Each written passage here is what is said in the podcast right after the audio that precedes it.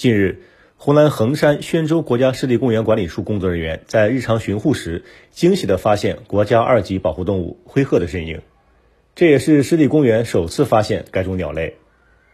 湖南衡山宣州国家湿地公园管理处监测股监测员杨辉说：“现在我们屏幕上看到的，就是这个国家二级保护动物灰鹤，这个是我们呃湿地公园建设以来第一次新发现的一个物种。据了解，灰鹤是大型涉禽，体长一百到一百二十厘米，全身羽毛大多灰色，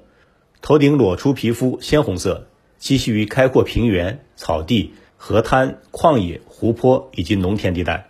湖南衡山宣州国家湿地公园管理处监测股监测员杨辉说：“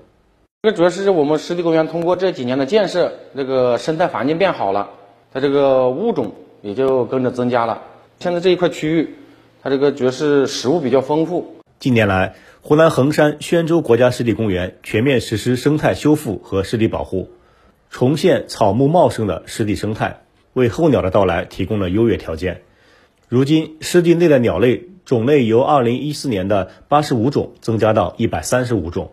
这里已经成为众多候鸟迁徙的重要驿站。这是新华社记者丁春雨发自湖南衡阳的报道。